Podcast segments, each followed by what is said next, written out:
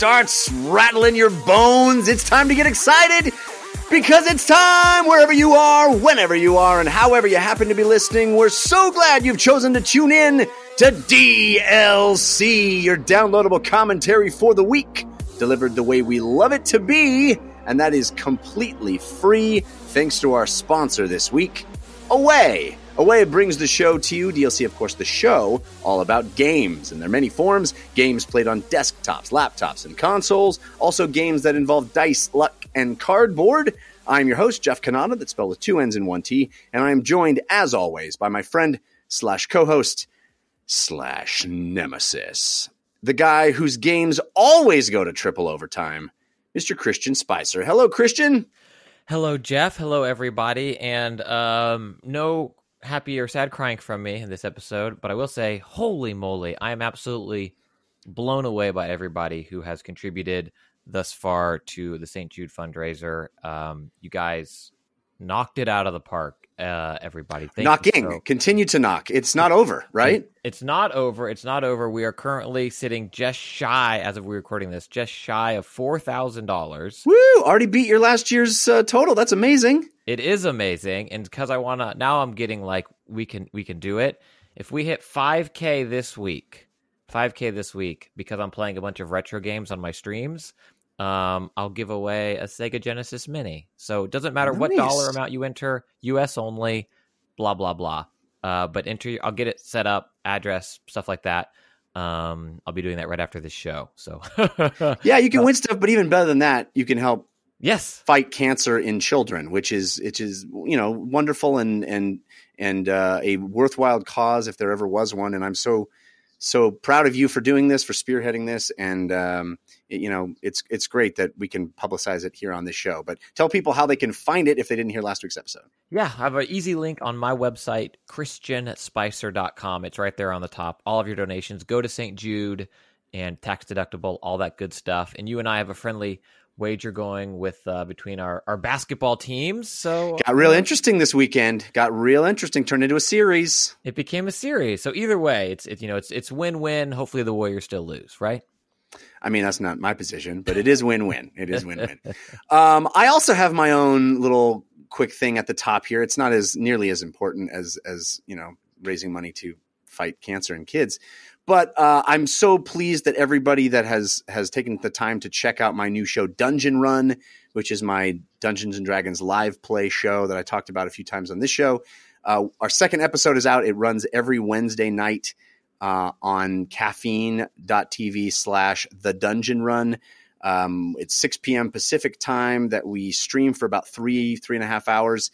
And it's been a blast. The, the response has been overwhelmingly positive. And now it's on YouTube and available as an audio podcast. So anywhere you get this show, you can get uh, the Dungeon Run. If you search for my name or you search for the Dungeon Run, uh, you can find that as an audio podcast. If you you know don't want to sit in front of YouTube for three and a half hours, or you can watch it. There's some really cool visual stuff. There's an animatronic mind flayer puppet there's some really awesome models and and uh, just an awesome set and and stuff. The production is really high quality. So uh, thank you to everybody that's watched. I've gotten just the best feedback of really any project I've ever launched. People are just flipping out over it, which is pretty amazing.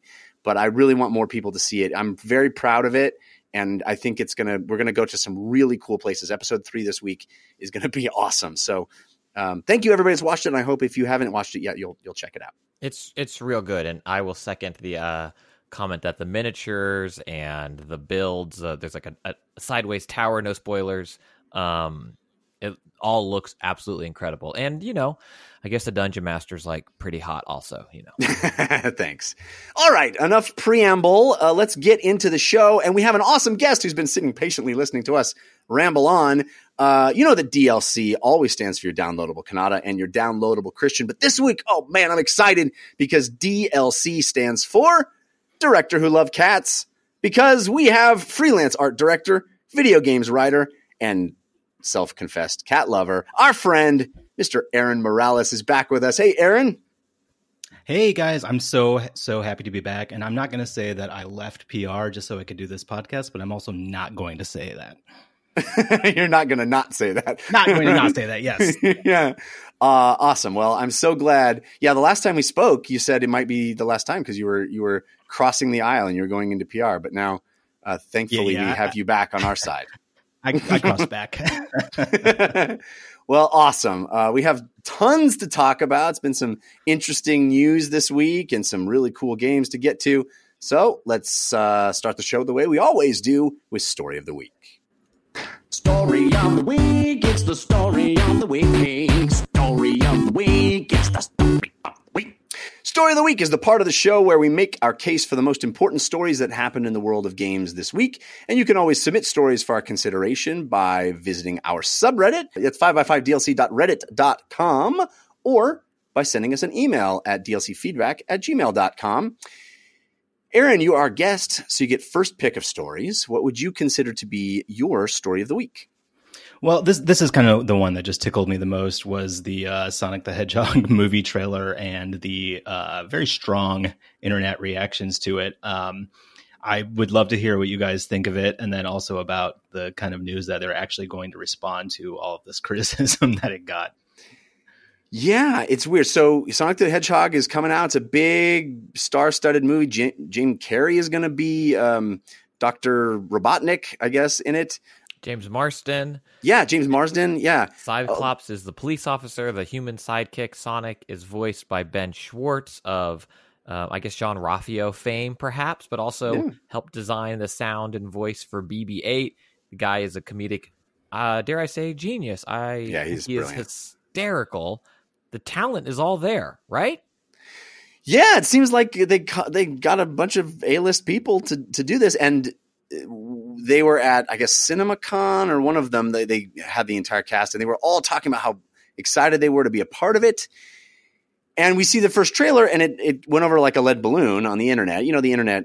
You know how the internet is. Uh, Fast to react. fast to react, fast to overreact, might you might say, but there was most of the criticism was reserved for the look of Sonic the Hedgehog himself, which is, let's say, quite a departure from the video game, uh, just sort of in size and shape, and also in its anthropomorphized face, which uh, I think rubbed a lot of people the wrong way. Aaron, what did you think about that? Did you cringe when you saw the trailer, or are you giving this the benefit of the doubt? I, I think the trailer's fine. I mean, it looks like a movie that is for kids or maybe, you know, people our age who grew up playing Sonic and then want to take their kids to see it. And, you know, it's, it's fine in that regard.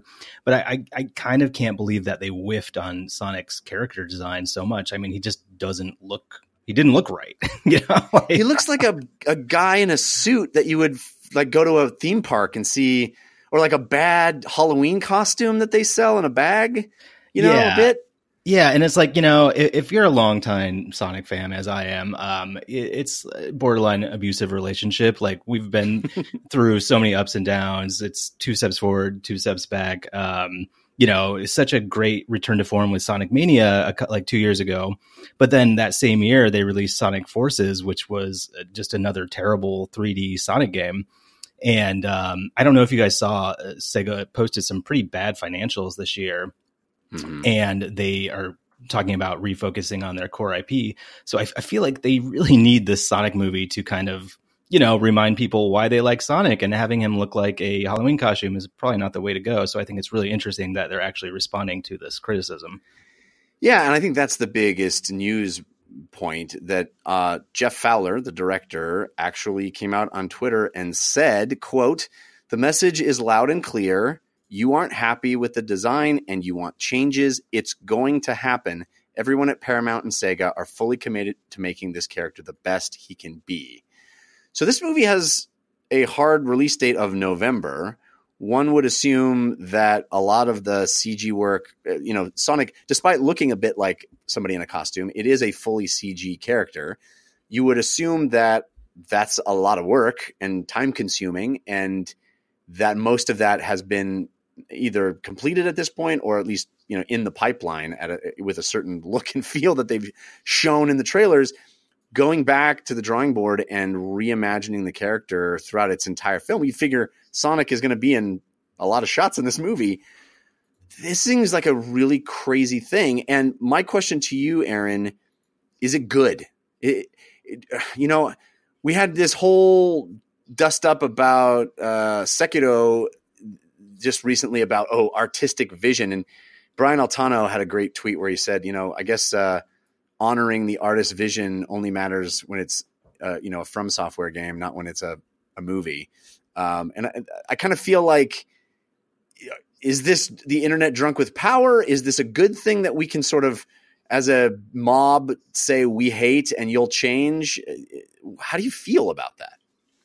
I mean, I don't want to take it too seriously because it, at the end of the game, at, at the end of the day, it's a you know movie based on a video game. But Right. like, I think as long as they give the artists enough time and pay them enough, then I think it's I'm all for it. Um, did you see the um, one of the art the artists at Sucker Punch did like a quick Yeah, uh, yeah, and I was like, poster? oh look, that looks like Sonic. yeah, it's amazing. It's like wow, yeah. how does yeah it, it's pretty remarkable. If you haven't seen it it's basically the exact it's this poster with a bunch of missiles kind of being shot at at sonic and he took the the one that they put out which is the kind of ridiculous looking you know guy in a costume looking one and made it into what we all would recognize as sonic from the video game and it doesn't seem like it was that difficult so i don't know I mean, granted, it's a still, but Yeah, yes, right right but it de- it definitely seems more in keeping with the, the the character that we know and you know love or hate yeah his legacy and his look. Um,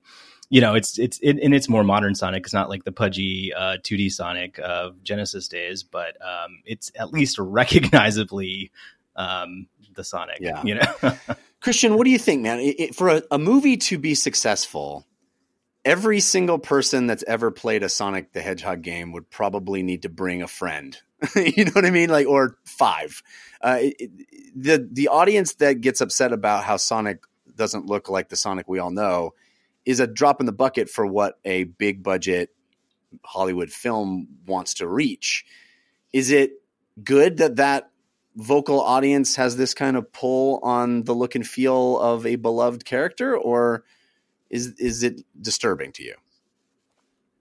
It's it's both, and I, I think it's I think it's um, we uh, are a victim of our own successes uh, or of social media, um, and everybody having a, a, a thought that can be Listened to, yeah, Yeah. listened to- sent to the most important person. You know, like they there's a Yeah. chance now they will see it. Um, and marketing plays up that as well. You know, they really use that stuff. They lean into that stuff. They use social media to get audiences hyped and excited about things. And so the flip side of that is is this, right? I mean, if you can send in like what are some of the famous campaigns to save TV shows, like sending paper clips to whatever, you know, or like these big Yeah. tweet campaigns or change.org campaigns and things like that where you see um, things get changed because of fan passion. And it's like bringing back a show or something like something that i think people would say universally is is good.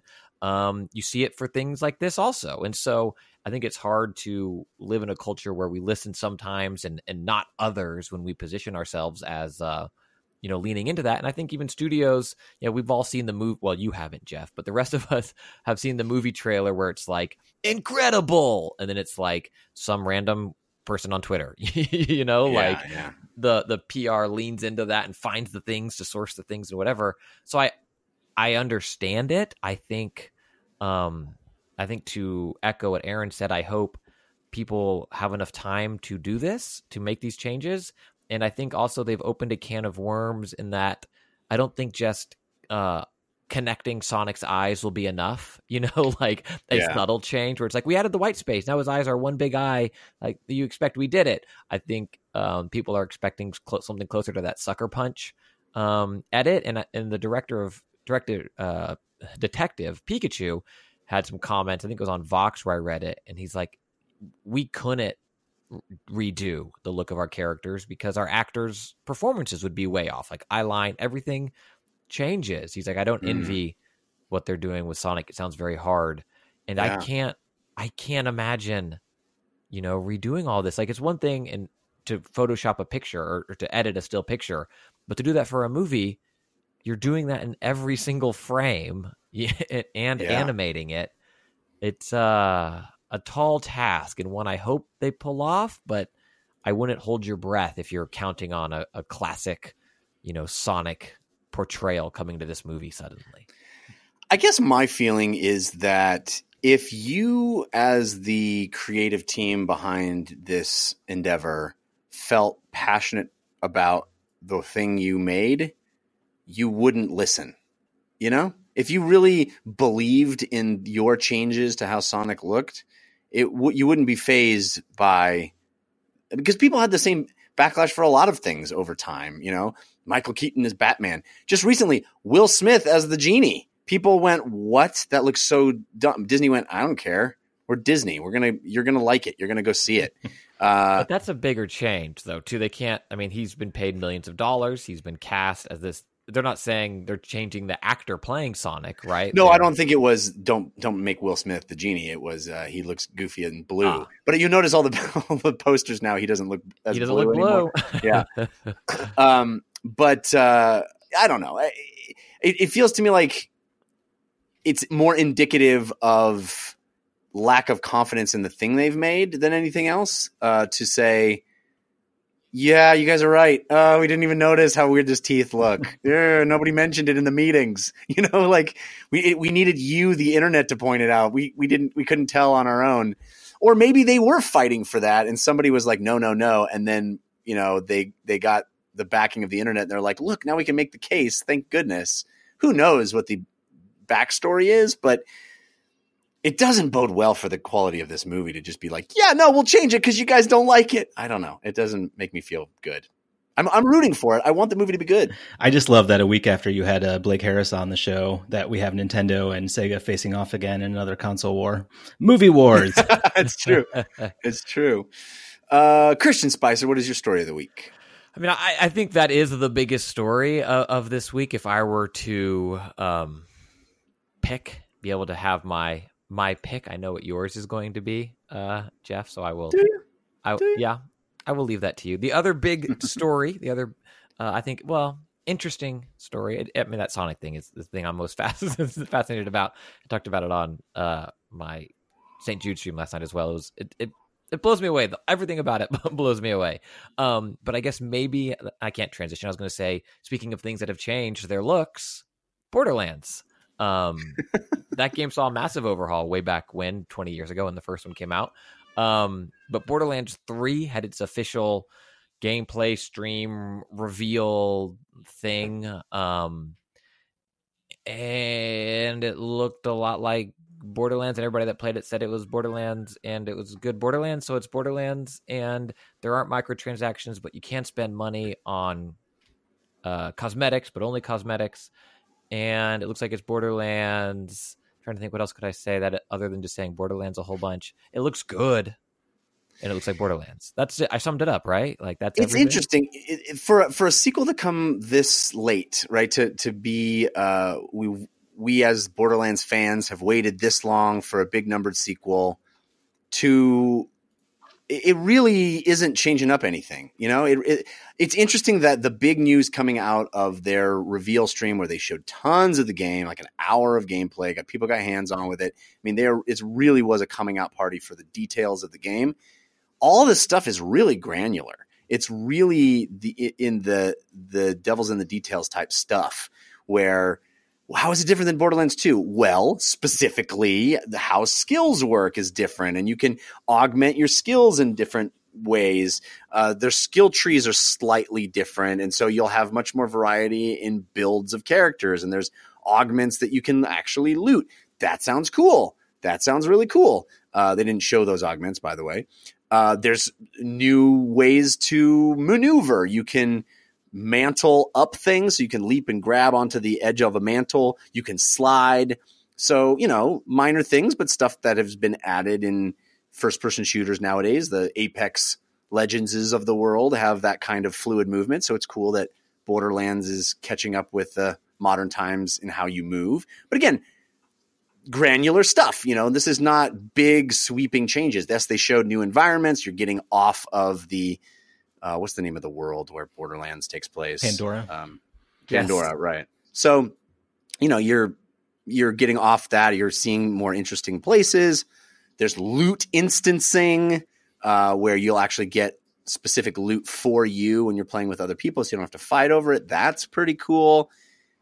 But yeah, there's not a lot of marquee big things. It looks pretty. it's more Borderlands. You play it with your friends. You're gonna love it. But um, I don't know, Aaron. Are you excited for Borderlands Three, or do you think it is a little underwhelming in its you know minor changes? I jumped in there with Pandora as if I know anything about Borderlands. I've literally never was played. though, I've never played a single one, but mostly because I had friends who were really into it, and um, the way they described the kind of like loot grind just did not appeal to me at all. Um, Hmm. So the fact that it looks like more of the same uh, did not really appeal to me. Fair enough. Fair enough. Let's dig into the the thing that Christian kind of referred to, which is uh, Randy Pitchford um, did this sort of rallying cry at the during the stream where he said, um, "We won't have Borderlands Three won't have microtransactions or any of that nonsense." And the funny line in this article is a statement that, according to other members of the Borderlands team, is false. Yeah. it's like, who's with me? No microtransactions. Um, none of us are with you. none of the team. None of the team. so evidently they had to come out and quickly clarify that. Uh, Chris Brock, uh, who is a producer on the game, uh, talked to GameIndustry.biz and was like, "So when we say no microtransactions, what we're really trying to say is that we're not trying to nickel and dime people. We'll probably make content after launch that we will sell, but we also don't intend to take." What Borderlands was, and then chop it up into chunks and sell it. Yeah, I I I feel bad. I empathize with Randy, who has had. Um, I thought you were going to empathize with Chris Brock, not with the. I empathize with Chris Brock, who's like, I got to go and put lipstick on this. yes, Oh man, that is tough. But I will say, two K um, publisher, right, uh, of Yep. Gearbox and uh, Borderlands, the, the the big the big big big. They have a lot of microtransactions in a lot of their games, and for a lot of things, right, all sorts of things, make a lot of money off of stuff. NBA, two K, um, Rockstar Games, a lot of stuff. And so what I think, and I don't know because I don't know, but I think the intent was like, hey, this is Borderlands. Like when people talk about loot boxes, because that's what's weird about Borderlands, right? Like you're literally go- getting loot boxes, but not like that, Yeah. you know? So it's like Yeah, yeah, our game is full of loot boxes. Randy, shut the hell up. I mean, no loot boxes. like also not true. Oh, Right, Randy. exactly. Yeah. Uh, mm, it's called Borderlands Three. Here's the trailer. The trailer's not playing. Son of a. like, um, there, it's a because Borderlands and its loot and and all that stuff and loot boxes and grinding for treasure and all these things. It's a a, a game that existed before the proliferation of Star Wars Battlefront 2s um, and kind of that appetite, uh, publisher appetite for these microtransactions. So I feel as if it's like, it's not, don't worry, we're not paywalling Borderlands, um, but you can Until buy some cosmetics. But it won't, cha- it won't affect your game except you can see it's how do you message that i i empathize i really do Yeah, I mean Yeah, it's it's it's virtually impossible to release a game nowadays without having some kind of microtransaction. That's just part of the economy now. And like, Right. you know, it's just what it is. Um and the the hope is that it's as unobtrusive as possible. Right. Yeah. It, the The idea is that it has to have some ancillary in you know the, the game, the size and scale and budget of a Borderlands Three. Yes, it's going to include some post release content that they will charge people for. So I think that's to be expected. I don't think anybody is quibbling over that. I think his he was trying to say we're not going to charge you for a better gun. I'm not even sure that's the case. We'll see. I hope that's the case, but I kind of feel like they're going to be like, "Yeah, you want a better gun because it's prettier? It's cosmetic because there's a bazillion D guns in this game, you know." Um, so we'll see. We'll see. But I I appreciate the intention. right right Yeah. Yeah. yeah that's why i empathize. And and i think the game looks great. I, I know i was kind of being a little dismissive like it is more borderlands but there are th- those granular changes i think do think they make it interesting. I think they make the game it appears um, a little more solo friendly which is how i played borderlands 2 and um, you know some of those traits or skills they seem like they're designed to pair with something you know? Um, and while you can certainly build out a skill tree and have fun with a lot of characters this seems to give me as a solo player more customization which i think is exciting i think leaving pandora is going to be fun and i to its detriment i think to some extent borderlands suffers from uh, incredible art design early on, where this game does look better, but it, it looks like how I remember Borderlands 1 looking. Right. Um, yeah. And there's been so many iterations and re releases and 4K textures that it doesn't have that wow factor for me. Um, but I'm sure when I see it running at, at home on my TV, I'll be like, oh, yeah, this is very smooth. This is Borderlands. So I'm excited, but it, it didn't. Um, it didn't blow me the way with like you know the the way God of War did, where it's like they took this Right. beloved franchise and flipped it on its head. it also doesn't feel like they needed to wait this long to make Borderlands 3. You know, like if this is what you were making, Well, I think they were making. feel- I think they were making Battleborn. well, I guess you're right. You know, I think they were making other things, and then they were like, uh, "Hey, we have a year. We should make Borderlands." I don't know if that's true. I think they've been working on this for a long, long time, and then they just sort of came back around. You know, who knows? Maybe. But all right, uh, surprising nobody. My story of the week is the final unveiling and pre-sales for Valve's VR headset called the Index. Valve, after they teased uh, their headset, they finally came out with the full specs. You can pre-order it. Uh, it it sounds like the Ferrari of VR headsets, uh, and it's gotten me very excited. There's a lot of technical details. Basically, they got real pretty screens in there and a real high refresh rate, uh, 120 hertz refresh rate that evidently has an experimental overclocked mode of 144 hertz, which is pretty great. Uh, dual 1440 by 1600 LCDs, which equates to 50% more subpixels than OLED which means basically what they're trying to do is eliminate that screen door effect that is so prominent in first gen VR headsets. And I say bravo. Uh, they have um, All these bugs are going to get in now, though. Yeah, well, no, there's no screen door. It's just a, it's a sliding glass door now. So oh, okay. I thought you had the better. window open and there's no screen. You have the front No, door. no, no. no Sliding glass door. Yeah, yeah. Oh, okay. Uh, denser pixels is what it is. Denser. Um, they have uh, 20% more field of view than the Vive, which is awesome. Field of view is a big, you know, a big generational um, talking point for VR. Where you, you want to get more of your peripheral vision in the headset, so it's even more uh, encompassing of your view. Low persistence, um, all kinds of stuff and I'm excited. Uh, this seems like a really great headset. It's still uh, tethered. It still uses the uh, the external tracking boxes that the HTC Vive did. In fact, it's compatible with the exact same ones, so you don't have to rebuy the boxes if you want to upgrade your Vive to this headset. Although they do have the 2.0 version of the tracking. Uh, they call them lighthouses, I think. Mhm. Um, and those are supposedly those have a wild, wider field of view and and are supposed to be an improvement. New controllers, which have been teased for a long, long time by Valve. These are the Knuckles controllers, I believe. Um, like Sonic so there's- 3? yeah, they look strangely like a guy in a suit. Um, it is i i three SKUs they're offering the just the headset by itself, the headset with the controllers, or the headset with the controllers with the lighthouses. Uh, it's not not cheap, up to a grand for the full big patch package. I think it's seven hundred something for the one step down, and then five hundred for just the headset by itself, because it is compatible with the original Vive controllers and original Vive lighthouses. So, um, I This is right your alley. You circled the release date on your calendar. You were first in line. Like this is man. So I launched this new Dungeons and Dragons show, and it's been a ton of work. It's been really fun, but it's been a ton of work, all encompassing. And our first episode, I believe, was the day that the pre-orders went on, on sale, and I d- just lost track of like like an idiot, like a real dummy.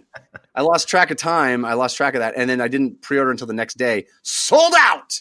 All the SKUs sold out. So it releases July first, like a like an idiot. I'm uh, I'm in the August 31st uh, estimated arrival. what did you So- do? What's what's so- SKU?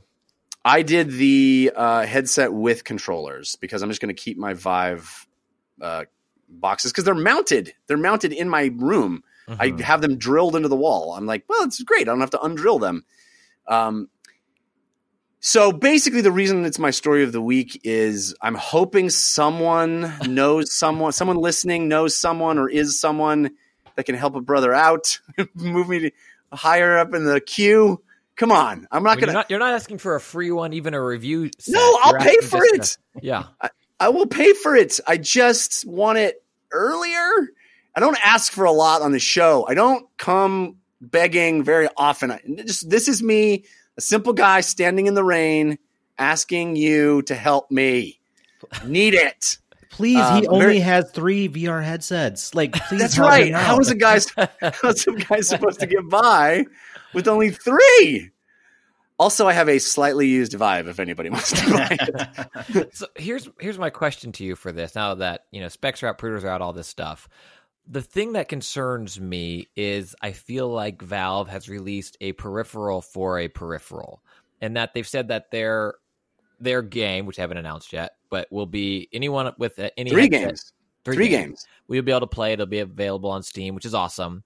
But Yeah, any Steam VR compatible headset, which is basically all of them, so uh, will work. what do the Knuckles controllers do? It's just like allows you to flick people off in game because like you can't rely No, they're them. backwards compatible. Everything's backwards compatible. It's all right. The Knuckles controllers still have buttons, and so they're still able to work exactly like But any other my controller. question. My question is, how will the games use them in any way that makes them Right. worth having if I can still use my Vive wands? It's a good question. I imagine it'll be like you know, it'll be like you know, check the the checkbox if you if you can articulate your fingers. But wait, then it's like, oh, my exactly. fingers are articulated. But I'm saying, is that worth? I mean, to you it is, but it seems like a hard sell of three hundred dollars to me personally. Well, yes. I mean, clearly Valve is not interested. Oculus this week also put pre-orders up for Quest and the Rift S. Oculus is in the business of trying to make VR mainstream, right? The Quest is squarely aimed at people's first headset that you don't need a computer for. You get cool games. It's all walled garden. It's all curated experiences that they know work great on Quest. It's going to be this thing that is going to sell VR to the masses, hopefully. Valve doesn't care about that. Valve is like, no, we want to make the coolest thing. We want to make stuff for people like Jeff Cannata, who are stupid and will just want the very best experience. And uh, so, so they have my money, and evidently a lot of other people's because it's sold out. um, and I'm not happy about that. The other thing I'm not happy about is uh, nobody evidently has talked to Nvidia in many years about the fact that Nvidia was like, "Hey, we put an entire port on the back of our new cards for VR, and literally none of the new headsets support it. Zero, zero new headsets. There's been like four or five announced new headsets since the port, the VR port, was put on Nvidia cards, and zero of them support it. So I don't, I don't understand that, and it kind of ticks me off. Aaron, what is your feelings about uh, Valve Index? I, I definitely feel for your your pain. I'm I'm sorry that you're going through this really hard time right now. Uh, uh, I think that of all those numbers that you rattled off, the price is the most insane one, and I uh, I'm Yes. very happy with my PlayStation VR. Um, I'm not a PC gamer; like I'm a plug and play console guy. So uh, I'm glad that you will eventually get to experience uh, the high end VR glory, but. I'm, But is it even worth it in August? but I'm, I, I, I really just annoying. like, I'm just like, give me Tetris Effect, and I'm very happy. yeah, no, that's fair. Um, I, uh, I I recognize how obnoxious I am about this, and um, I apologize to no one. No, I, I I like that there's somebody who's making this. It is uh, an absurd price point for sure. They don't seem to care that it's you know a super high end thing for a very niche mark, a niche of a niche, as Christian said. It is uh, the the the tiniest fraction of a tiny fraction audience already. But I kind of dig that they're like, yeah, let's just make the best headset. Let's just make the best one. And uh, I, I like that. And we all have agreed. We all, if by listening to the show, you've made a pact not to tell my wife about this. There's no way she can find cards. this episode either. So it's she's we're, She doesn't. It's like 35 minutes into the show. She's not going to last this long. We both know it. also Aaron. Uh, you're wonderful. no, she's, yes, wonderful. The, the version of the show that she listens to, I, I edit in a baby, you're wonderful at the beginning. So I already beat you to it. Okay, good. um, yeah, I don't know. I'm I'm excited. I will. I'm excited to uh, see how much better it is with these sort of. These are sort of minor tweaks, but it really feels like they focused their attention on eliminating screen door, making a very smooth, crisp experience in the headset, and I think it's going to be noticeable. I'm very, very, very excited for it. Oh, the, also the audio is uh, doesn't need um, earphones, like kind of like the um, the Quest and the I think the S is like that too, where it just it nothing goes over your ear, but the audio still sounds really good. So it's cool. I'm into it. Did they say? And this is just because I saw the price and I was like, I I can't. Um, but the one question I do have that I haven't looked into myself, um, what kind of card do you need to pump out the higher? Um, what is it? 144 is what it can support.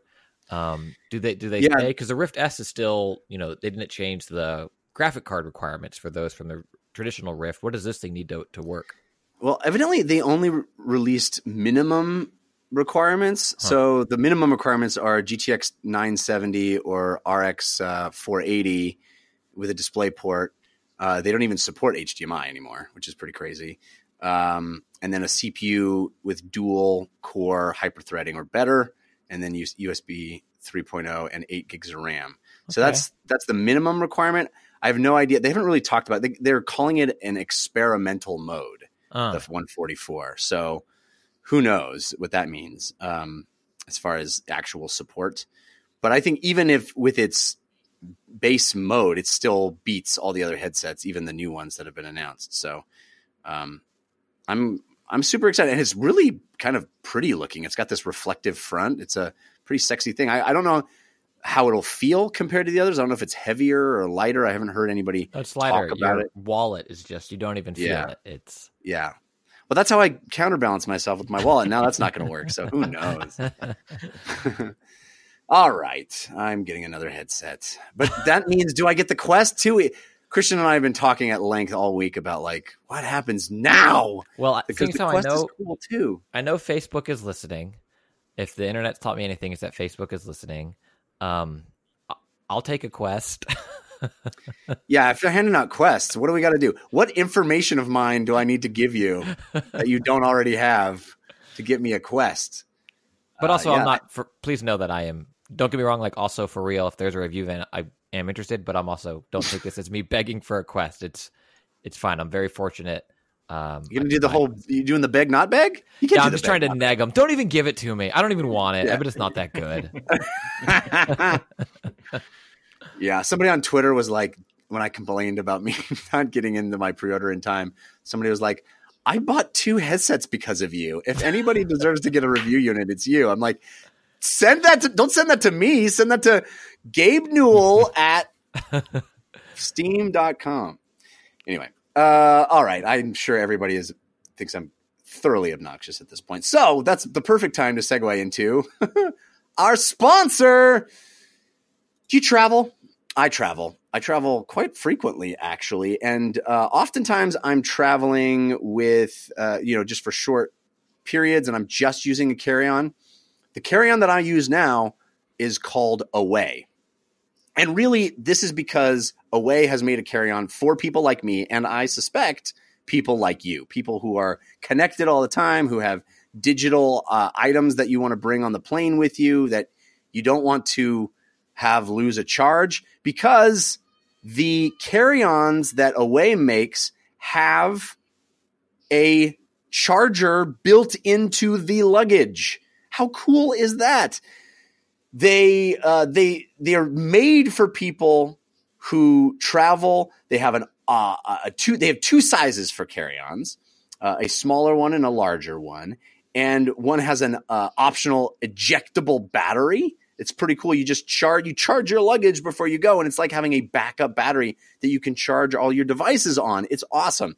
Plus, the suitcases are cool looking. They come in a variety of colors. One of the things I hate uh, with luggage is like everybody has a black bag with a zipper, and so everybody's suitcase looks like each other. My away, I have actually I have two of them. I have one that's cool in, in a blue color, and I have one that's like a. It's called sand. The color. It's like a light uh, beige. It looks so good, and uh, all of their colors are really really cool. They have uh, four 360 degree spinner wheels going around. You can have it stand on its end and move it around. Really, really cool. There's a Instagram video somewhere of my son standing on it and me riding him around and him giggling. So that's my away. Uh, and uh, they have a TSA approved combination lock. So you can lock it, a removable, washable laundry bag. It, they've thought of everything, really. And we've thought of the best part. We'll give you $20 off your suitcase. So if you want to get in an away, which you should, this is, these are great. I, I use mine all the time. For $20 off a suitcase, visit awaytravel.com slash DLC and use promo code DLC during checkout. Because this season, everyone wants to get away. That's awaytravel.com slash DLC and promo code DLC. Ooh, what you playing this week? Tell us. Ooh, what you playing this week? Tell us on the playlist. All right, it's time to talk about the games that we have been playing. Aaron, I know you have been playing a couple of the big ones. Where would you like to start? Uh, I, let's start with Mortal Kombat 11 because I, I I know Christian's been playing it too. Um, and that was actually my first uh return to game reviewing. I reviewed Mortal Kombat 11 uh for EW. Uh, Nice. which was really fun. Um, I think it's a really good game and I like it a lot, but it is so similar to MK10 and Injustice 2 that I kind of have like was feeling a really strong like diminishing returns. Um, I think it's it's super solid and it's like a great, you know, it's a great fighting game. But while I was playing it, I was like, this is good and I like it, but like I feel like I've played this before. So I literally loaded up Mortal Kombat 10 and I was like, if you if you had showed me these, I would have been like, could not tell you the difference. Hmm. I, I'm curious if if what Christian thinks about that. Well, Christian's you can tell the difference because he's playing on Switch. Um, but no, so you're saying that NetherRealm basically perfected it, yes, and yeah. now they're just making more of it. it's like yeah they've they've totally nailed it it's great but also they had already nailed it with uh, Right. Mortal Kombat 10 and Injustice 2 so it almost feels um you know like a like a super Mortal Kombat X uh like more Right, of a, a half step but yeah Turbo EX plus Alpha um it's it just didn't feel like a, a significant a significant enough jump for me and you know like kind of the big draw is the story mode which like for me is not a big enough draw because it's just it's so goofy and you know like the lore is it's you know I, I've played every Mortal Kombat um, since the arcade original, and I, it was never like the story of uh, you know ninjas in Halloween costumes fighting soldiers in Halloween costumes was never that exciting to me, and definitely not as much as uh, Injustice, you know, which has DC's like total like entire pantheon of superheroes and supervillains to pull from. Right. Yeah, I mean, I wonder. It, it does seem like they've gotten into this cadence of, you know, a, a Injustice game and then- a Mortal Kombat game, then an Injustice game, then a Mortal Kombat game. Don't know if that will continue. I kind of assume it will, and if so, it does feel a bit like more like a, a Madden. You know, like the the improvements year to year over year maybe aren't as dramatic as a full numbered sequel would be to a normal fighting game franchise where it's more like hey the roster's new the move sets are tweaked the story is going to be different but it's not as big of a leap as a you know street fighter 5 from a street fighter 4 or whatever Yeah, and I think that um, the you know I was so the jump from Mortal Kombat 9 to Mortal Kombat 10 was so it felt more significant. As much as I enjoyed playing it, I, there was just like a huge sense of deja vu the entire time. interesting so christian did you have that experience too or i know you were really positive about the game even on switch Yeah, I, I understand Aaron's um, thoughts or reservations toward the game. I, I did not uh, feel the same way. I thought the story was great. It's it's been so silly since nine, and I think nine maybe had the best story because it was really cool and inventive to see how NetherRealm retconned stuff and like, oh, it's the first game in the game. Like it, it really felt nice. Um, but it's been a really cool arc, this, this trilogy of 9, 10, and 11 and seeing it come to what I consider a satisfactory conclusion.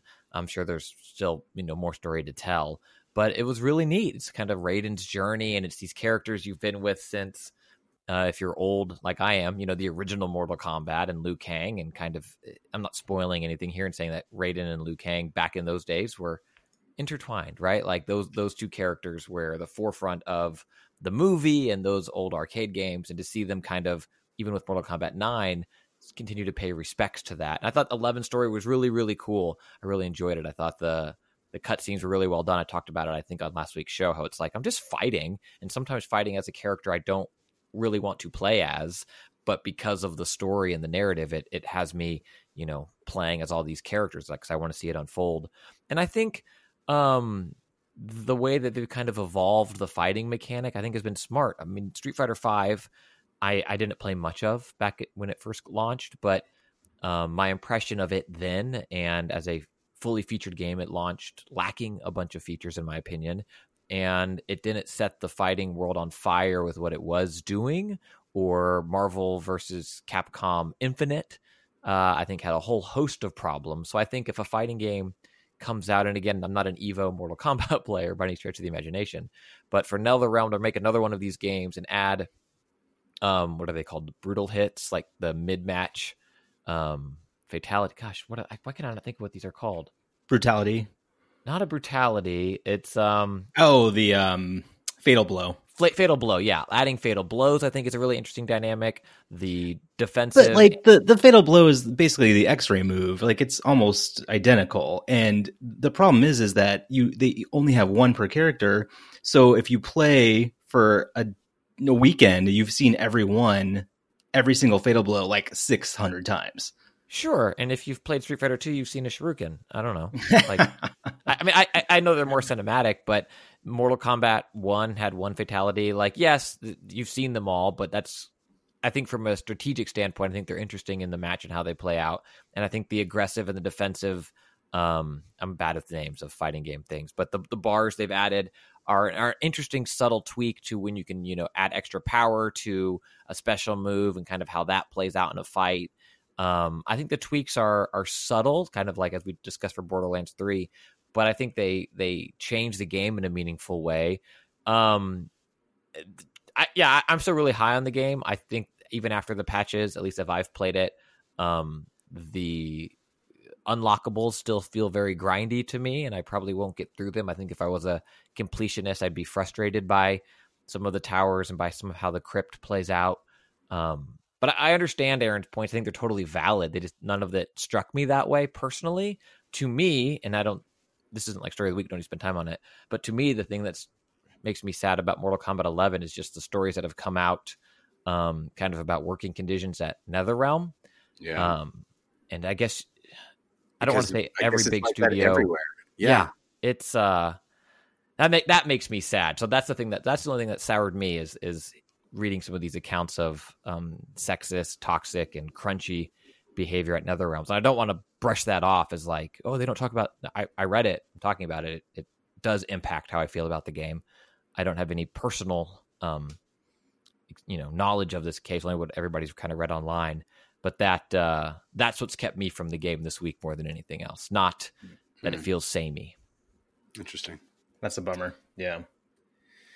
Well, I haven't I haven't played it at all either, and I I was super excited about it uh, on its road to release, and I just it's just kind of hit at a tough time for me. I'm so busy on with other things that I have uh, limited bandwidth, and and it hasn't uh, I haven't played it. But you know, I I think that NetherRealm has done such a great job with these games. I totally get what you're saying, Aaron. That it's like.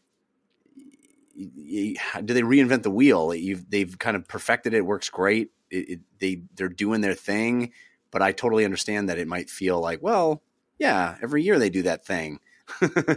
so I don't know. Especially because uh, Mortal Kombat X or 10 or whatever is on Xbox Game Pass, so Right. can essentially play that for you know ten dollars for a month, and I feel like you wouldn't be missing out on that much uh, versus the new one. Yeah, interesting. Uh, you've also been playing Days Gone, which uh, is another big release that I think uh, underwhelmed some people. But I, my feeling is that you are, are really digging it, right? Well, I wish I did. I really do. Oh, I, I Um, thought I saw a tweet of yours saying that you were digging this right I, around. I really liked the beginning. Um, I think the the motorcycle is great. I love just kind of like riding around like this beautiful world. It's such a it's such a big beautiful world that uh, Bend Studio has created, and I I really like in the opening got a lot of enjoyment out of just kind of like you know like all right, I'm gonna hop on my bike and ride yeah around until you uh, run out of gas yeah or your bike breaks down and then your bike is an albatross around your neck. It's yeah, it's oh, and it's It's like I just just will throw this bike in the garbage and move on. I mean, I think I've put about 40 hours into it now and I've, I, I'm bored. Like it's boring. Um, it's basically like a third person Far Cry without any personality. And it's, it's kind of a rare miss for a Sony first party. Like it feels really surprising coming after, like coming off of such a strong last year with, uh, Yeah, God of War and Spider-Man, you know, right. um yeah i wish it were i i wish it were better and I, I you can tell that a lot of care and and love went into it but man there is just nothing like there to it. Like it has some of the worst enemy ai i've ever come across. I mean like there's all these um similar to far cry where you know you kind of go to camps and try to take them down and like the the people are just dumb. Like you you can just sit in you know waist high grass throw a rock and then just stab everyone repeatedly. Like Yeah, there is just nothing to it. And um i was hoping that there would be like this kind of fun interaction between like the human enemies and then the the zombie enemies uh and they almost don't intersect at all you know? So the way you know far cry would have you know you, you could be like a, approaching a camp and all of a sudden you unleash a bear or like a cougar or something insane Right. and it just wreaks havoc. Um days gone just doesn't have any of that. I feel like there's very little um kind of sandbox dynamic uh moments that happen and oh my gosh i went through a a, a story quest today where I literally drove from one place to another and then talked to someone and then drove back and talked and then drove and talked. Then it was like, congratulations, you completed that mission. Press X.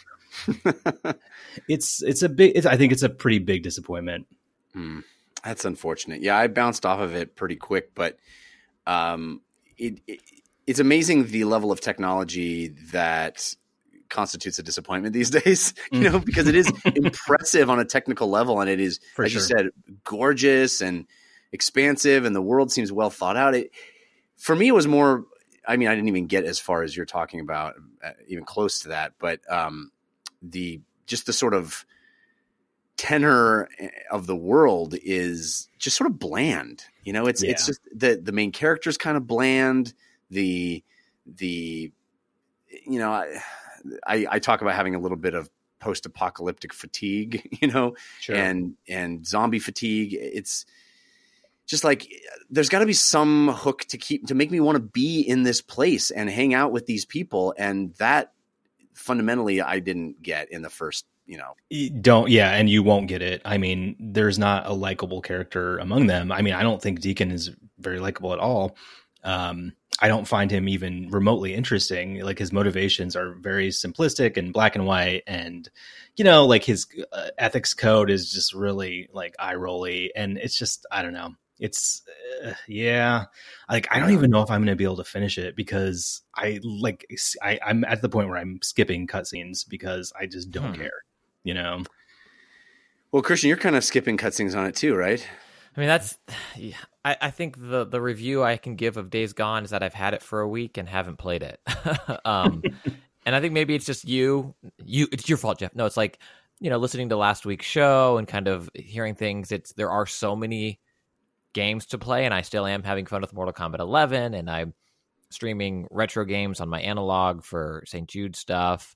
That like Yeah, dude, you're you're you're not just competing with all the games that are coming out. You're competing with the games that came out 30 years ago. But that's everybody. I mean, t- yes, I get Yeah. your joke and it's funny and true. Um, but also like to Aaron's point about Game Pass and Mortal Kombat 11 and Mortal Kombat 10 being on Game Pass. I mean, we all are, and I think the same thing is true of TV or movies, where it's this new TV show's out. Okay, great, but I heard The Yeah. Wire was good. Right, you know, like. The Wire's still there, and it's like Yeah. there's a new game out. Okay, well, Sea of Thieves just updated quests, so buy every. you know, like Uh, you're not wrong, man. It takes a lot to to pull me in. So I have it.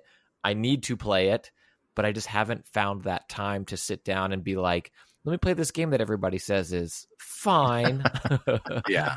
but And it's also it's not just like a game you can sit down and play. It's I'm going to invest 40 hours like Aaron's talking about and not be done and be in this big old world and doing all these quests that you have to get done. It it um and I know my four year old wants to watch me play it, so I got to wait. yeah, yeah. you can't you can't you can't screw her out of that experience. no, you she's know? dying to know the, the plot, and she's, she's like, she uh, wants to find out what happened to Deacon's wife. It also has some of the most hilariously like I I feel like audio clips play at the wrong time sometimes. Yeah, And he'll I just be noticed like, that too. You know? and you're like, wait, what? Yeah. We're not even doing that. And like Yeah. you said, I like Bend. I like the studio. I like Yeah, a lot too. of their handheld work. And I was, you know, I think we were both pretty high on this game after was it last E3? I don't remember when I think we it was two E threes ago, but yeah. Um, but yeah, I will. I'll have thoughts next week, and hopefully, if they're similar to yours and Aaron's the past two weeks, we can keep it brief. But I, I, vow to play it. But you have been playing a bunch of retro games. You want to talk about that anymore? I want to say that these Saturday, Saturdays this month, except for as I open up my calendar because there's one that I can't do it. The 18th is the one I won't, but the 11th and 25th I'll be streaming uh, in support of St. Jude, raising money for them on my Twitch, twitch.tv slash Christian Spicer. And um, because I'm raising money for kids and uh, curing childhood cancer, I'm playing kid friendly games and I'm playing on my analog Mega SG, my Genesis, playing old Genesis games. And so last, I was recording this on Sunday, last Saturday, oh, starting at 9 p.m. Pacific, I played Sonic 3. Love Sonic 3, so awesome. Uh, Turtles Hyperstone Heist, which consider that the Turtles in Time, for the Genesis, if I'm being honest, not as good as Turtles in Time, but it's the one I grew up with, so it's better. and then uh, I played um, uh, Aladdin on Genesis, which is still beautiful. And I don't think I ever beat it as a kid because I got to a level uh, that I had no recollection of last night, which was fun. To be like, oh yeah, I remember this, I remember this, I remember this, and then being like, I guess I always just rented this game from Blockbuster because I have no clue what to do on this level. Um, but yeah, so just Genesis, old Genesis games. Um, of the three, I think Sonic Three is one revisiting if you haven't played it and if you like Sonic. Um, it has a score uncredited but made by Michael Jackson in parts, which is interesting. I think the music's pretty cool, and they did interesting things with like the power up bubbles and stuff like that. That you can get a fire one, a bubble one for underwater, um, invincibility. It's a it's a really well made game. So, but that's all. We don't need to spend a lot of time on them. Yeah, Christian, I just want to say that the Aladdin, uh, Mortal Kombat, and Turtles are all better on Super Nintendo. So, you know, Boom! Console wars. Wait, what, what do you, why did you say that, Jeff? Why did you say boom console wars? I heard a blo- a bunch of silence, and then you said boom console wars. So I don't know.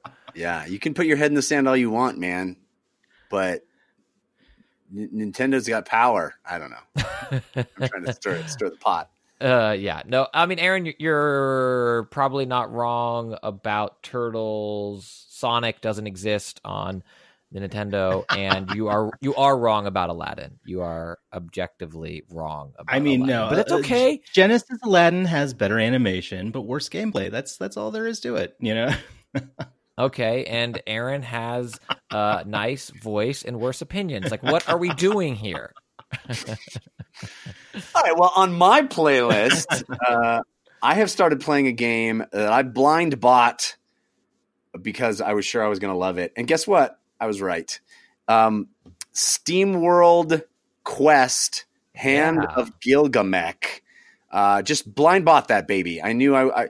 So Image and Form is a developer that has been making these SteamWorld games, and I love this. I love this this concept because they created this thing, the SteamWorld setting, which is like where a bunch of sort of steampunky robots uh, are the main characters. And then they've made a bunch of games that are in wildly different genres, but all set in the same pseudo world. But none of them even have the same main characters. It's just like it's just thematically the same kind of, but uh, wildly different genres, wildly different stories, wildly different characters. It's just a cool concept, in, in my opinion. Like they're, they're carving out this little world and po- and populating it with new characters and just different kinds of games. So they made SteamWorld Dig, uh, which I didn't play, but I loved SteamWorld Dig 2. And they played SteamWorld Heist, and they made SteamWorld Heist, which is also a game that I didn't play, but now I want to really badly because I like SteamWorld Dig 2 so much that I'm like, I'm going to try out this SteamWorld Quest.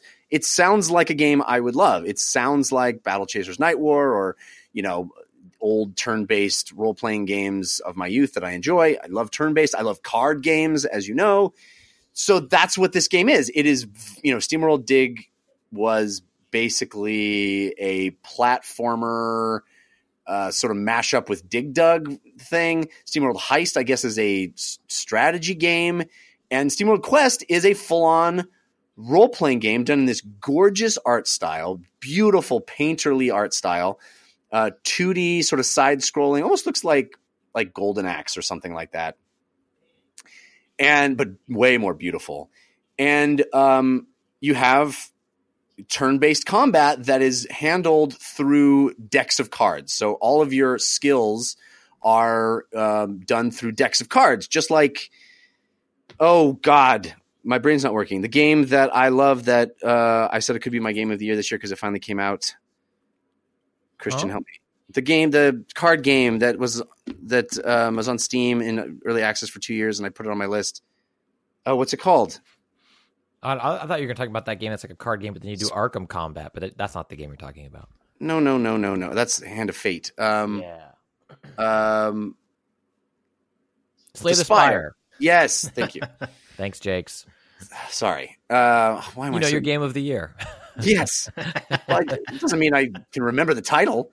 Slay the Spire. It's just like Slay the Spire, which is you know uses it uses cards as the attacks in turn-based combat. So in SteamWorld Quest, you have uh, a number of little characters in your party, and each of them has their own deck, sort of like if you're playing Hearthstone or something, and you have different um, classes, and you you have a, you build a deck for each of the classes. But each of the characters, at least as far as I am, maybe it, it expands as you get deeper into the game. But at, at this point, right now, each of the characters can have eight cards in their deck, and you build a deck out of cards that you will loot or buy or acquire in some way in the game, and those are your attacks. They'll be you know magical attacks, or they'll be straight uh, you know physical attacks, or they'll be buffs or debuffs, or you know whatever actions that you can do are on these cards and you'll have a, a hand that you'll draw each round of a certain number of cards and those will be composed of the cards from the decks of all of your characters. So you may get you know three or four cards from one character a couple of cards from another three or four cards from a third. So you have this hand with a variety of cards from a variety of your characters. And then you play three of them on your turn. And the uh, the fi- just straight physical attack cards or straight sort of basic action cards generate steam power that is a cumulative resource for all of your characters. So you can have one character's card build up some steam power and have another character's card use that steam power to fuel a more powerful magical attack.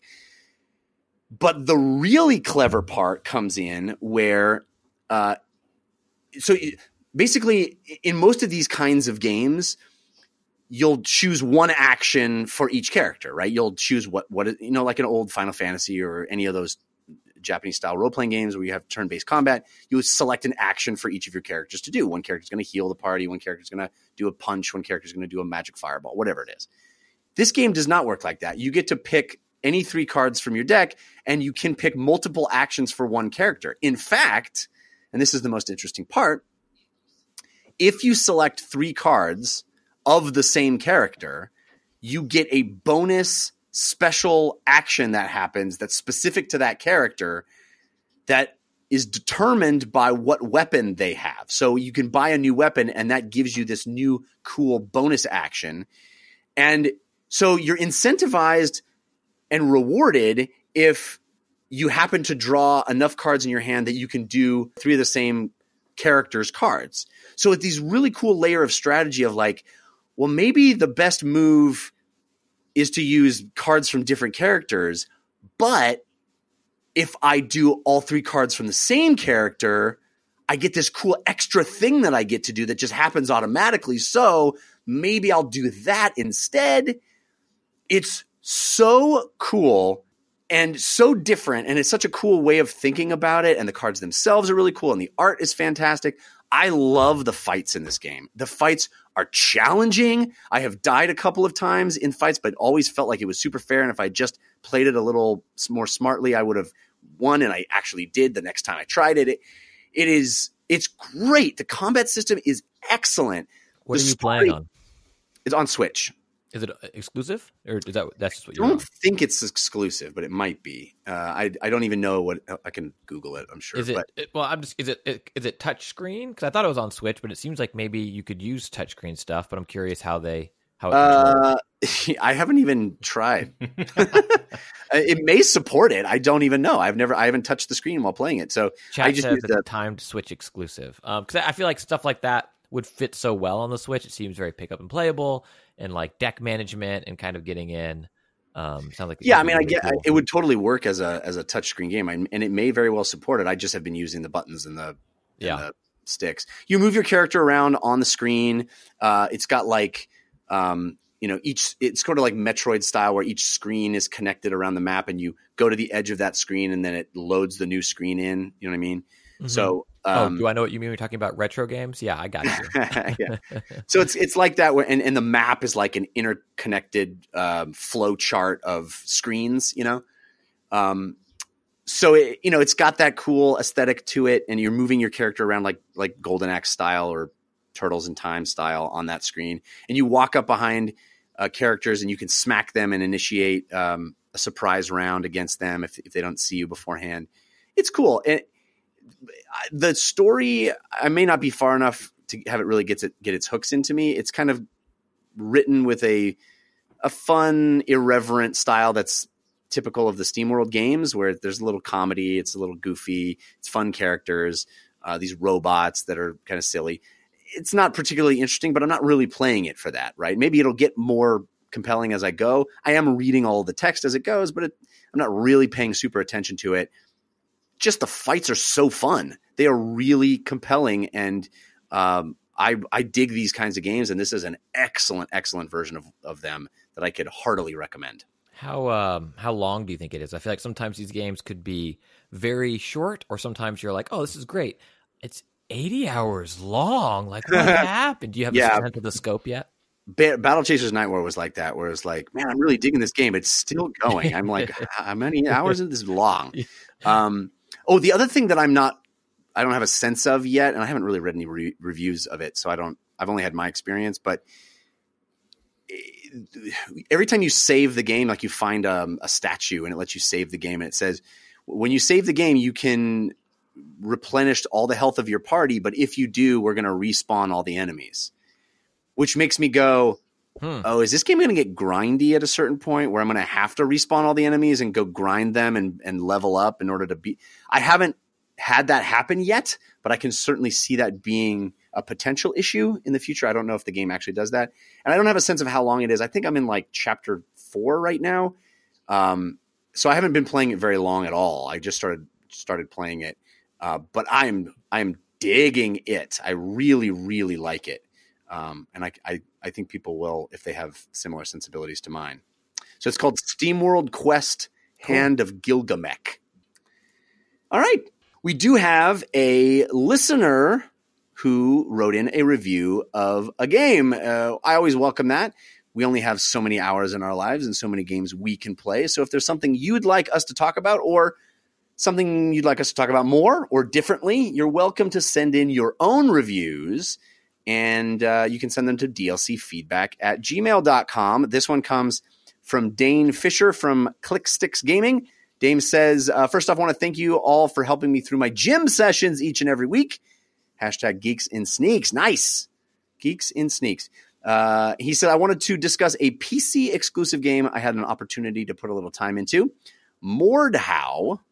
Mordhau? I think that's pronounced Mordhau. Mordhau is a medieval multiplayer slasher fest of epic proportions. There are three game types Horde, Battle Royale, and Frontline.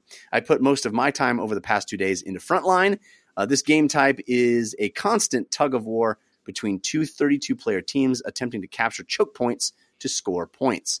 The game is presented primarily in first person, though there is a third person perspective players can access. The game utilizes skill based mouse combat. Allow me to elaborate. As in any medieval game, you wield an assortment of melee weapons or a bow. When using a melee class, you must flick your mouse in different directions while attacking to determine which way your weapon will slash. You also have opportunities to parry, block, chamber, or stab opponents. It's a constant rock, paper, scissors battle against players until you win the duel, become swarmed, overpowered, or exhaust your stamina.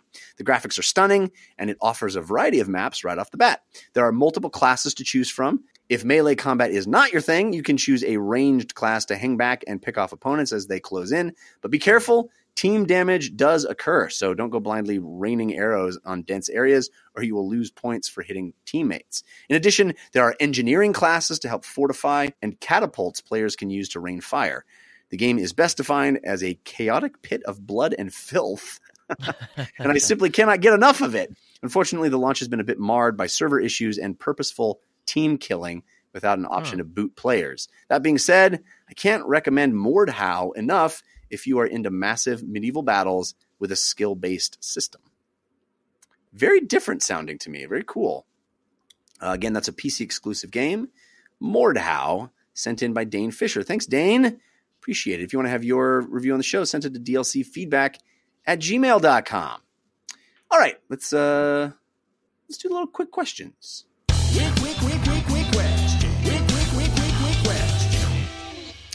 Quick questions are where we answer your questions uh, that you send in to us at dlcfeedback at gmail.com or by posting them on the sticky thread in our subreddit over at 5x5dlc.reddit.com. Haven't done this in a while, so uh, some of the questions have been uh, backing up for a while. We'd love you to keep sending those. Send more. We will do them more frequently as time permits. Um, but this first one comes from Michael M., who says, What is your favorite game you would love to see get the next gen remake treatment like Resident Evil 2 got?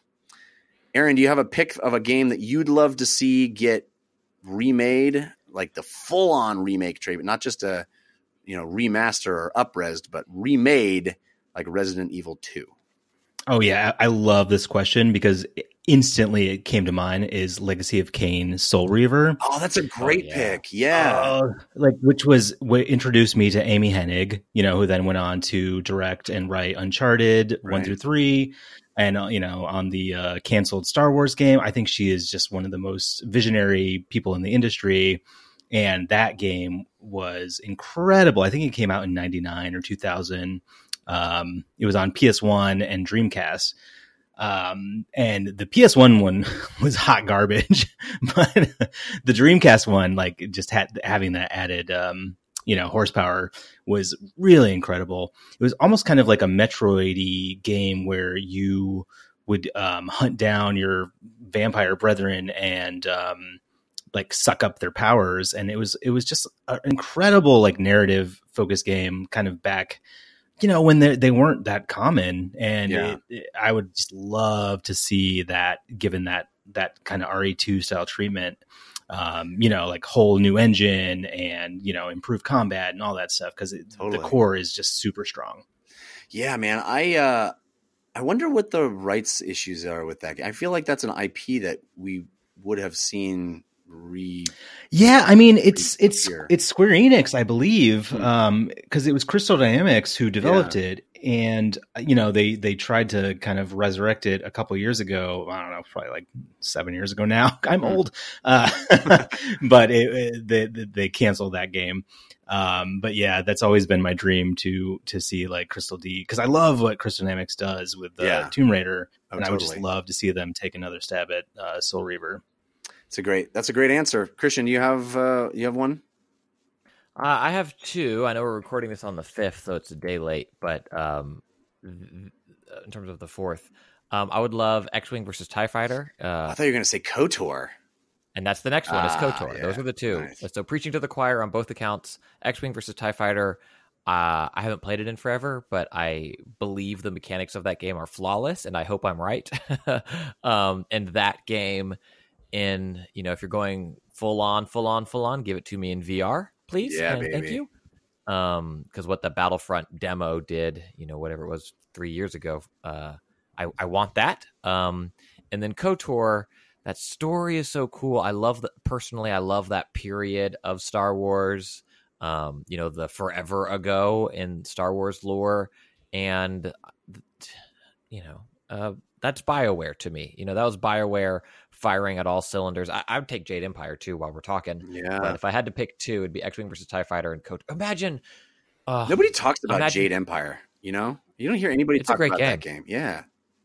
It's a great game. Um, but imagine KOTOR looking like um, Resident Evil 2. Or like that, like the quality Battlefront. of the visuals of that. Yeah, or Oh Battlefront. my Holy gosh. crap. Yeah. Yeah.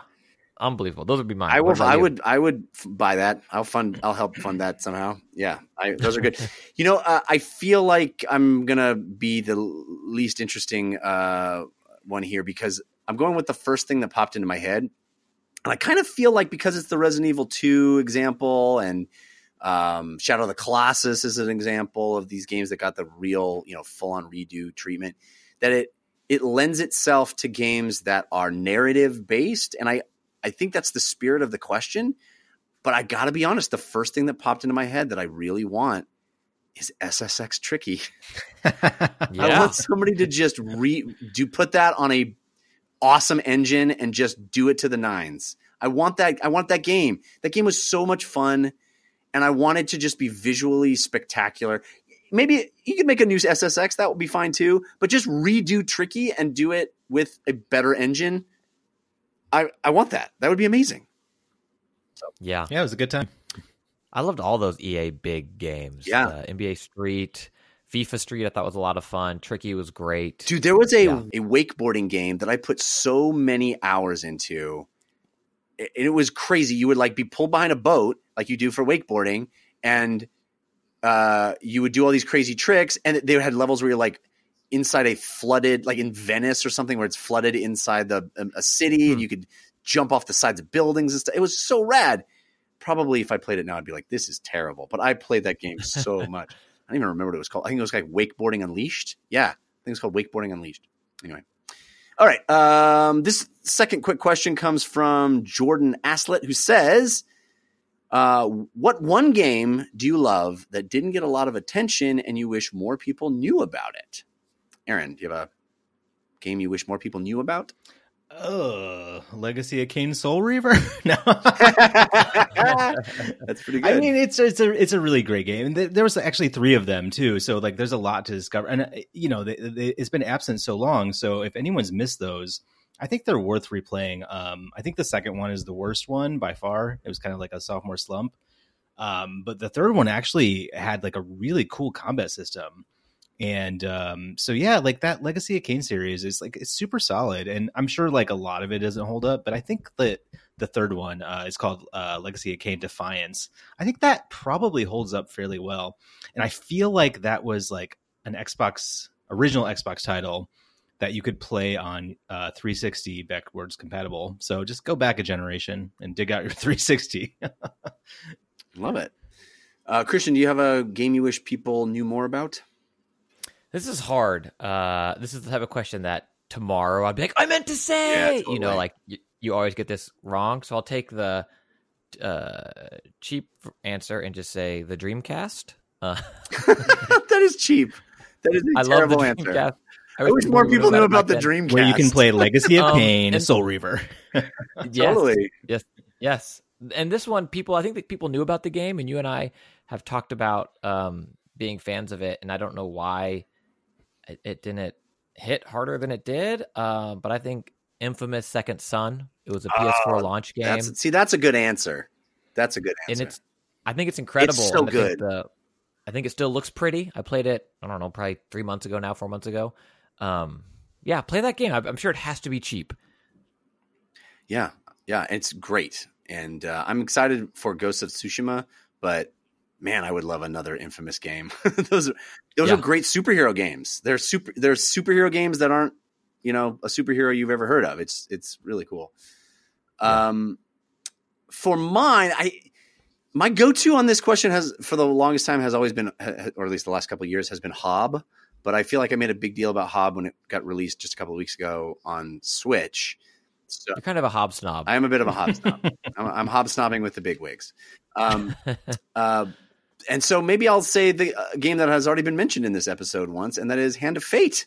Hand of Fate's real good. It's real fun. It's clever. Um, you know, I don't, I don't think it gets the recognition it deserves. It's a, it's a really clever, fun, uh, smart. I mean, clever and smart are synonyms, so you get it. It's, but it's really a, a cool mashup of styles cool cards, storytelling inside cards, randomized storytelling.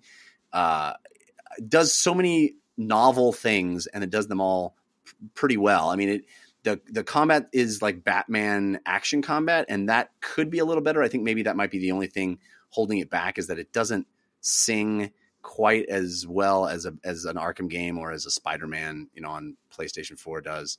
Uh, if the comment was just a little bit, you know, if they had like a just a bigger budget for that, maybe it would have um, really taken off and been a big hit. But it's good enough that it makes the game really fun. And the other side of it, which is these, you know, you're sitting down with a tarot card reader type person, and they're leading you through this adventure that is randomized because it's cards that come out of a deck.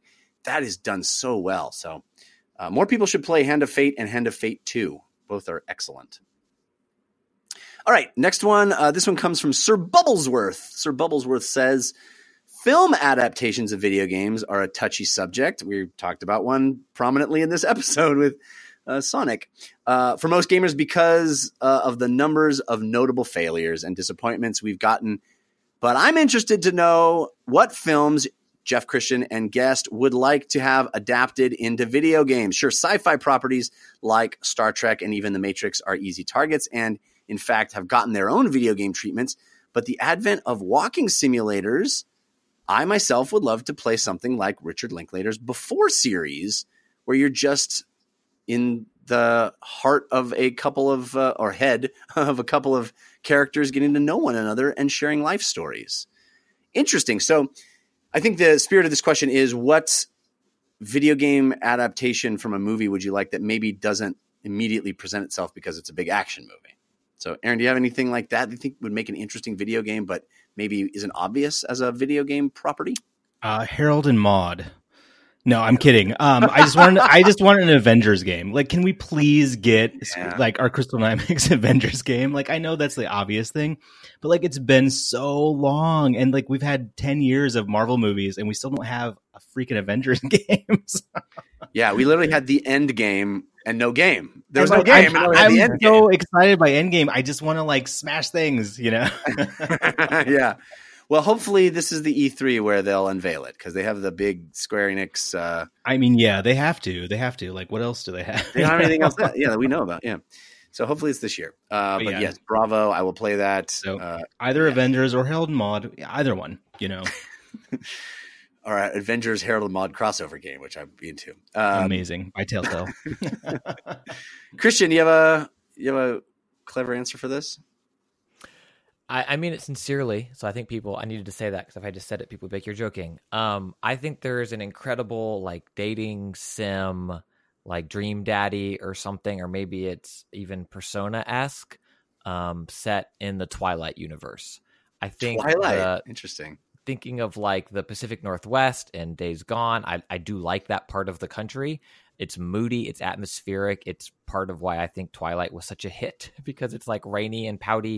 And these attractive kids are walking around not kissing uh, when you want them just to kiss. Um, it's got vampires, werewolves, like the, the all of those things. I think are very sexy and interesting. Is Twilight still a thing? It feels like a thing ten years ago. Is it still a thing? I mean, it's still a thing, but is it as the, in the zeitgeist the way it was? No, of course not. Um, but I think it'd make it very interesting. I'd, I'd like to see it. I don't want the action game where you're running around defeating, you know, hordes of whatevers. I, I want the relationship, the dating sim, the, you know, maybe even Catherine esque, Mm. like something interesting with these characters. I think Persona would be the treatment I'd want to take for it, kind of exploring those worlds and and, and playing up the camp and the, the you know the dating sim aspect of it. I think could be could be really fun. Interesting. I, uh, I'm not there with you on that, but okay, fair enough. Um, mine is uh, one of my favorite movies of the last 10 years for sure. And I think it would be a really compelling, cool video game. And maybe along the lines of kind of what you're talking about with like relationshipy, but with a layer of digital mystery. And that is her. Hmm. The uh, the movie starring Joaquin Phoenix, where he literally falls in love with a digital assistant, and uh, I think it could be a really interesting thing of playing a game where you're sort of interacting with a fake digital assistant that you know you all of the game is basically the AI of of her and how you interact with her and what what becomes of of that. And you go about your life but you she helps you and develops and evolves. I think that'd be a really cool interesting thing. Uh, and I, I would play that. What was that game that i played a while back that was that wacky dating sim thing that like folded in on itself and became weird? What the heck was that called? That like japanese schoolgirl thing that like became it Oh, right. I remember you talking about it, but I can't remember the Oh, what was name. that thing called? Anyway, somebody in the chat will know. Um, but kind of like that, I think it could be crazy. Well, Frank and Thumbs had you in the chat. Doki Doki. Yes, Doki name of the Doki. Thank you. Frank and Thumbs. Doki Doki Literature Club is the, the full name of it. All right. Um, last one. This one from Aaron Suarez. Uh, he says, Quick question What is the greater evil?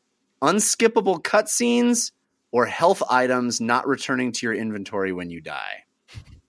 Aaron. Uh, unskippable unskippable cutscenes should be illegal. It's criminal. Yeah. I think both of these are terrible. Uh, I think the only thing, the only thing worse than unskippable cutscenes is unpausable cutscenes, Mm-hmm. Mm-hmm. and cutscenes where if you try to pause, you skip. That Mhm. drives me Oh, yeah. insane. When I try, I just want to pause. The, I push start, and it goes, "Oh, you wanted to skip this, and we didn't give you a. Are you sure you want to skip this? oh, I hate that so much. Um, but I also hate items not returning to my inventory when I die. So that I think that's the thing where you know you're in a big prolonged cuts uh, fight, the boss, and you use all your health potions and you still lose, and then it goes back. He goes, "Do you want to continue?" And you go, "Yeah," and you continue, and you have spent all those health potions. You're like, "Well, now I'm definitely not going to beat this. If I couldn't beat it with the health potions, now I have no chance." Um, so both of those are bad. Christian, Uh, to your point about like the continuance being gone, like that's not continuing. If my consumables are gone, the boss's health needs to be where it was. Also, it's like yeah, it's like, do you want to try again in a worse state than where you were the first time in which you failed? It's like, no. like, why? Why would you think I'd be able to complete it? This remember last time when you were better equipped and still couldn't do it? yeah. You're gonna be worse off now. Good luck. Um, to me, it's yeah, it's, it's what you said. Unskippable, cu- unskippable cutscenes, and then that perfect trifecta of horror of not being able to pause but skipping but not telling you like it give me a little prompt like if i push start it's be like skip like you know Yeah. don't let me accidentally skip it um Right. yeah, but also, you have to let me pause it. If I'm in a cutscene that lasts five minutes and I can't pause it, you, that is the worst thing ever because uh, invariably my wife will need something or my kids will need something or the phone will ring or somebody will come to the door and I'm like, I am in a position I can't, it's untenable. There's no way out of this. That and checkpoint me checkpoint me after a cutscene Oh, yeah. like that's another part it's like you died to the boss oh man i died try again sure five minutes later like come on i don't need to see it again Yeah. One one good thing I can say about Days Gone is it does all of those things actually quite well. all right. There you go. Buy Days Gone. And skip the cutscenes. All right. Uh, that was quick questions. Thank you so much for sending those in. Again, uh, we need more of them. So you can send them to dlcfeedback at gmail.com or post them in our subreddit, 5x5dlc.reddit.com. All right. That's going to do it for this episode of DLC. We do have our parting gift coming up, so stick around for that. But Aaron Morales, thank you so much for being here, sir. It's always a pleasure having you. Thank you so much. Always a delight. I, I super am happy to be here every time. Well, it is amazing that you quit your job just so you can make that happen. Thank you. Uh, tell people where they can keep up with you and the things you do online. Uh, I'm on uh, Twitter at Airline M and uh, Instagram at the same. If you want to see pictures of my cats or all the vinyl records I buy every single day. So Nice. Very cool. Uh, Christian Spicer, what do you got going on this week? Well, you might not know, but I'm raising money for St. Jude. Nice. Um, you can find the link at christianspicer.com. They do incredible work. They share their research freely around the world to help cure and eradicate childhood cancer. Patients that go there in the U.S. Um, or you know they go to there don't cover any travel. There's people internationally too when they come. They'll cover they'll cover all the cost of travel, medication, treatment, food. It's it's it's truly incredible. I'll be streaming all month to support them further on my Twitch, which is twitch.tv slash Christian Spicer. And you can find the donation link again at christianspicer.com. All the all of it goes to St. Jude. It's tax deductible. You check with your CPA, blah blah blah. Um, but it's it's wonderful, and I'm so happy to be supporting them. And then if you're listening to this uh, Monday, and happen to be in San Diego on Tuesday, I'll be headlining Lestat's Comedy Night in San Diego. I think it's three three four three Adams Avenue. Um, I'll be going down with Luke Schwartz and Bruce Gray, headlining that show, and that's the venue where I recorded both of my albums. It's a it's a wonderful, um, awesome little theater down in San Diego, a little black box. It's just intimate and cool, and I love going down there and, and performing on that stage where so many wonderful comedians have performed before. So that is Tuesday in San Diego at 9 p.m. It's all ages, but the content I'm sure will include cursing and the like. Um, and I believe it is free to get into. So check it out. Very cool. As for me, you can follow me on Twitter at Jeff Cannata, which is spelled with two N's and one T. And as I mentioned at the top, I'm dungeon master in a brand new live play D&D show called The Dungeon Run, and I'm really proud of it. I have put so much work into this and we invented a, I invented a an entire world um, we have some amazing players, some amazing characters they brought in. People are already falling in love with them. I have never seen more positive YouTube comments, uh, which is like so weird. You know, they say don't read the comments, but I did, and they're almost overwhelmingly positive. It's great.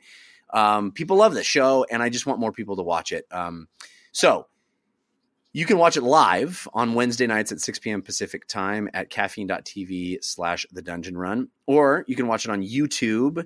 Uh, it is on the caffeine YouTube channel. It, I put a link on my website, jeffcannata.com. So just go to jeffcannata.com. You can find it there. Or you can listen to it as an audio podcast, which is a fun way to consume these things because they're real long and it does sound like a almost like an audiobook because it's a spoken story that we're improvising as we go. You don't have to know anything about Dungeons and Dragons to understand it. It's a lot of fun, and you can find that podcast version anywhere you get podcasts. So I hope you check it out. I'm really, really proud of it.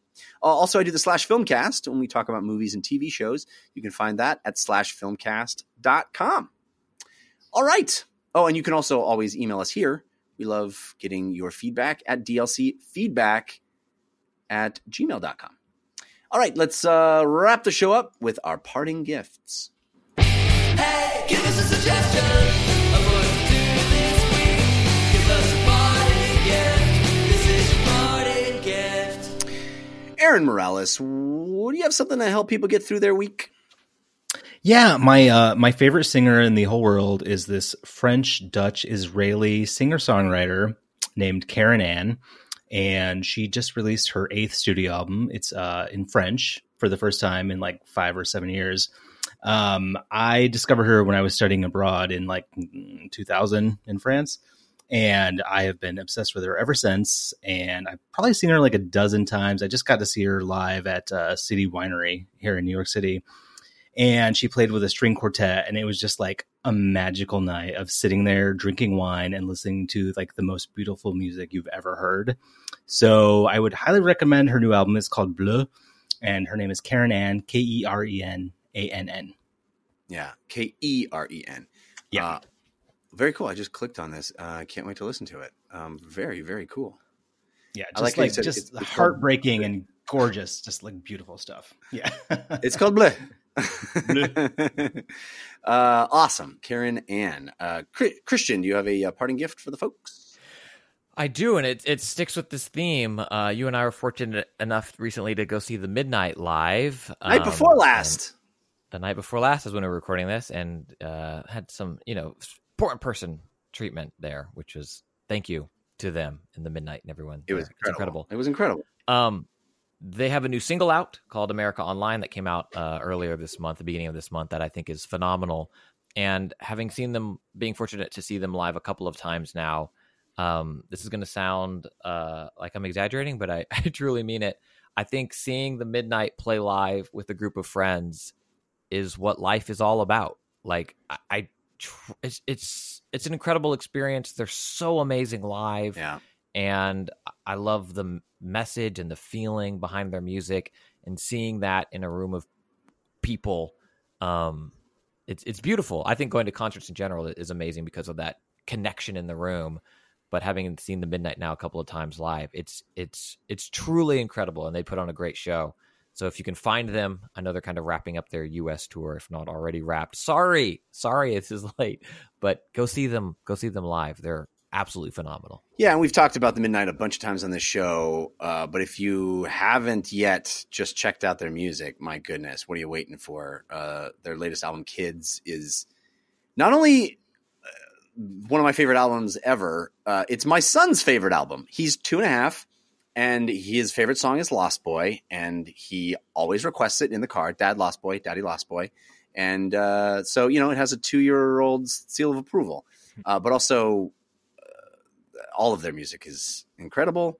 And yes, it was what an experience seeing them live. My goodness, uh, so fun, so fun. So I'll second all of that. Uh, we also have a listener suggested parting gift. This was sent to DLC feedback at gmail.com. This comes from Matthew McFerrin. Matthew says, I've dropped a small donation to your St. Jude's appeal. I hope you get above and beyond the $6,000 target. And I've been in touch previously, but wanted to re- reiterate that our daughter actually had treatment from one of St. Jude's leukemia protocols. And the fact that they send their research far and wide for all to use is amazing in today's age of get what you can and screw the other guys. We're in the UK, and to know that the best and most current research is being sent to where it is needed most is so very encouraging and helps give hope where there is so little. I can't recommend your fundraising enough and would urge everyone to donate, if not to your campaign, then to something or anything at all related to childhood cancer. Cancer is something that deserves no place in our lives, let alone in that of a child. Anything to help combat this is surely worth a dollar at the very least. Perhaps as a parting gift, you could ask your listeners, followers, etc., to maybe skip that morning coffee shop visit and PayPal that charity they hope they never have to depend on. Whoa, that's powerful. uh, thanks to both your pursuits and to help people through their day, fundraising or podcasting, every little bit helps. Thank you, Matthew. Uh, powerful, and uh, thank you, Christian, for you know making this uh, part of our message on the show. I really appreciate it, and I'm, it bears repeating here in the parting gifts. All right, my parting gift uh, is a new show on Netflix that I'm uh, enjoying. My wife and I watched the first two episodes last night. Brand new show starring Christina Applegate, of all people, called Dead to Me. Really interesting show. Really, really interesting. It's kind of an hour long uh, drama in the style of, you know, the Breaking Bads of the world, but it's a half hour. Not really something you see very often. It's that tone, that style, but half hour episodes.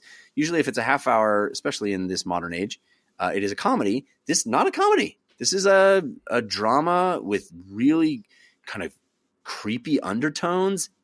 Very good, very good performances. Really interesting. It's about a woman who's dealing with the death of her husband in a car accident and meets this mysterious stranger at a support group, and then things get weirder from there. Uh, I'm digging it. I recommend it. It's called Dead to Me. It's on Netflix. All right. That's going to do it for this episode of DLC. Thanks again to Aaron Morales and Christian Spicer for hanging out with me. Thanks to all the folks in our chat room for hanging out with all of us live as it happens. We appreciate you. Uh, thanks to our musical contributors, Patrick L., Sean Madigan, and Zero Star for making those bumpers. And thank you to each of you who download the show and listen. We appreciate you. We're grateful. Uh, we'll be back next week. Until then, think about what you put out into the world. Make it a better place.